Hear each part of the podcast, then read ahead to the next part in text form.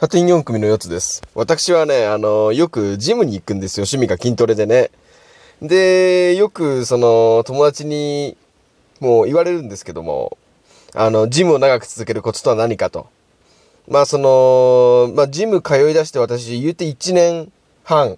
それまでは自宅に筋トレグッズだとか、そういうものを買い込んで家でまあ、こまこまこまこまとやってたんですけども、結局それだとね、10キロ以上のダンベルとかね、あの、20キロとかのダンベルってね、買おうと思うと高いし、邪魔じゃないですか、正直。なんで、ジム行くようになったんですけども、それで、まあ、長続きするコツは何かということなんですけどね、これはもう一つしかありません。無駄な抵抗はしない。これに勝るものはありませんね。本当に。無駄な抵抗しないって何かっていうとですね、あの、どれだけね、筋トレが好きでもね、ある日急に来るんです。あ、今日行きたくないって日が。ええ行きたくないし、なんならマックでコーラの L サイズ頼んでビッグマック食いながらもうゴロゴロしていたい。そういう時があるんですよ。まあそういう時が到来して時にいかにジムに行くかと。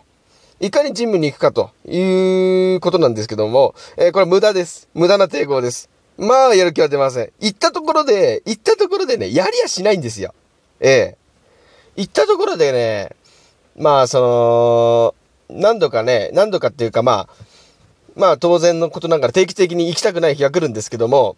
あの、それで無理やり一度行ったことがあるんですけども、恐ろしくダンベルが重いんです。ダンベルも重いし、ベンチプレスも重いし、あの、チンニングスタンドも、あの、チンニングって言って、まあ、要するに懸垂ですね。あの、懸垂の機械も、そのアシストしてくれる機械があるんで、その機械も使ってやるたりするんですけども、まあ、どれをやっても重いし続かない。あ、当然です。当然です。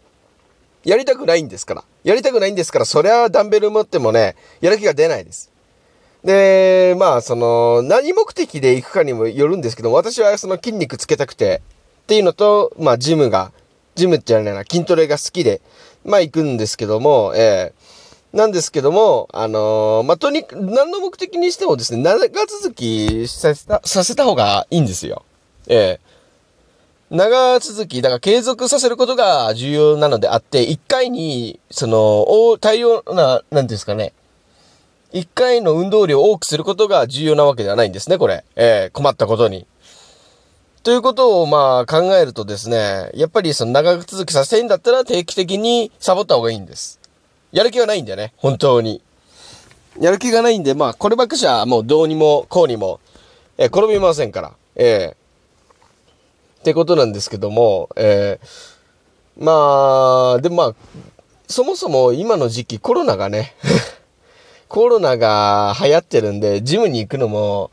そもそもがおすすめできないってこともあるんですけども、まあ、その、マス、もちろん行くときはマスクして、手消毒してから入って、で、大体どこのジムも今検温やってると思うんですよね。なんで、その検温に従って、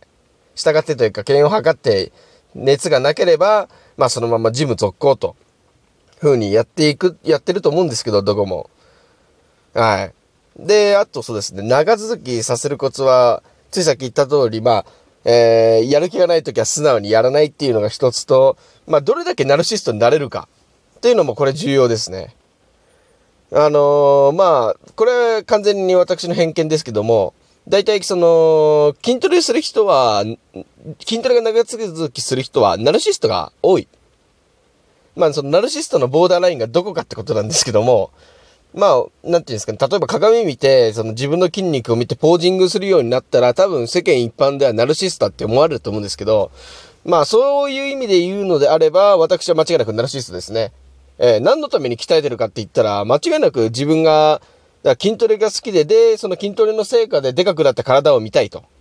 その、大きくなって、その、何、肥大化して筋が出てくるようになってね。だって毎日筋トレして、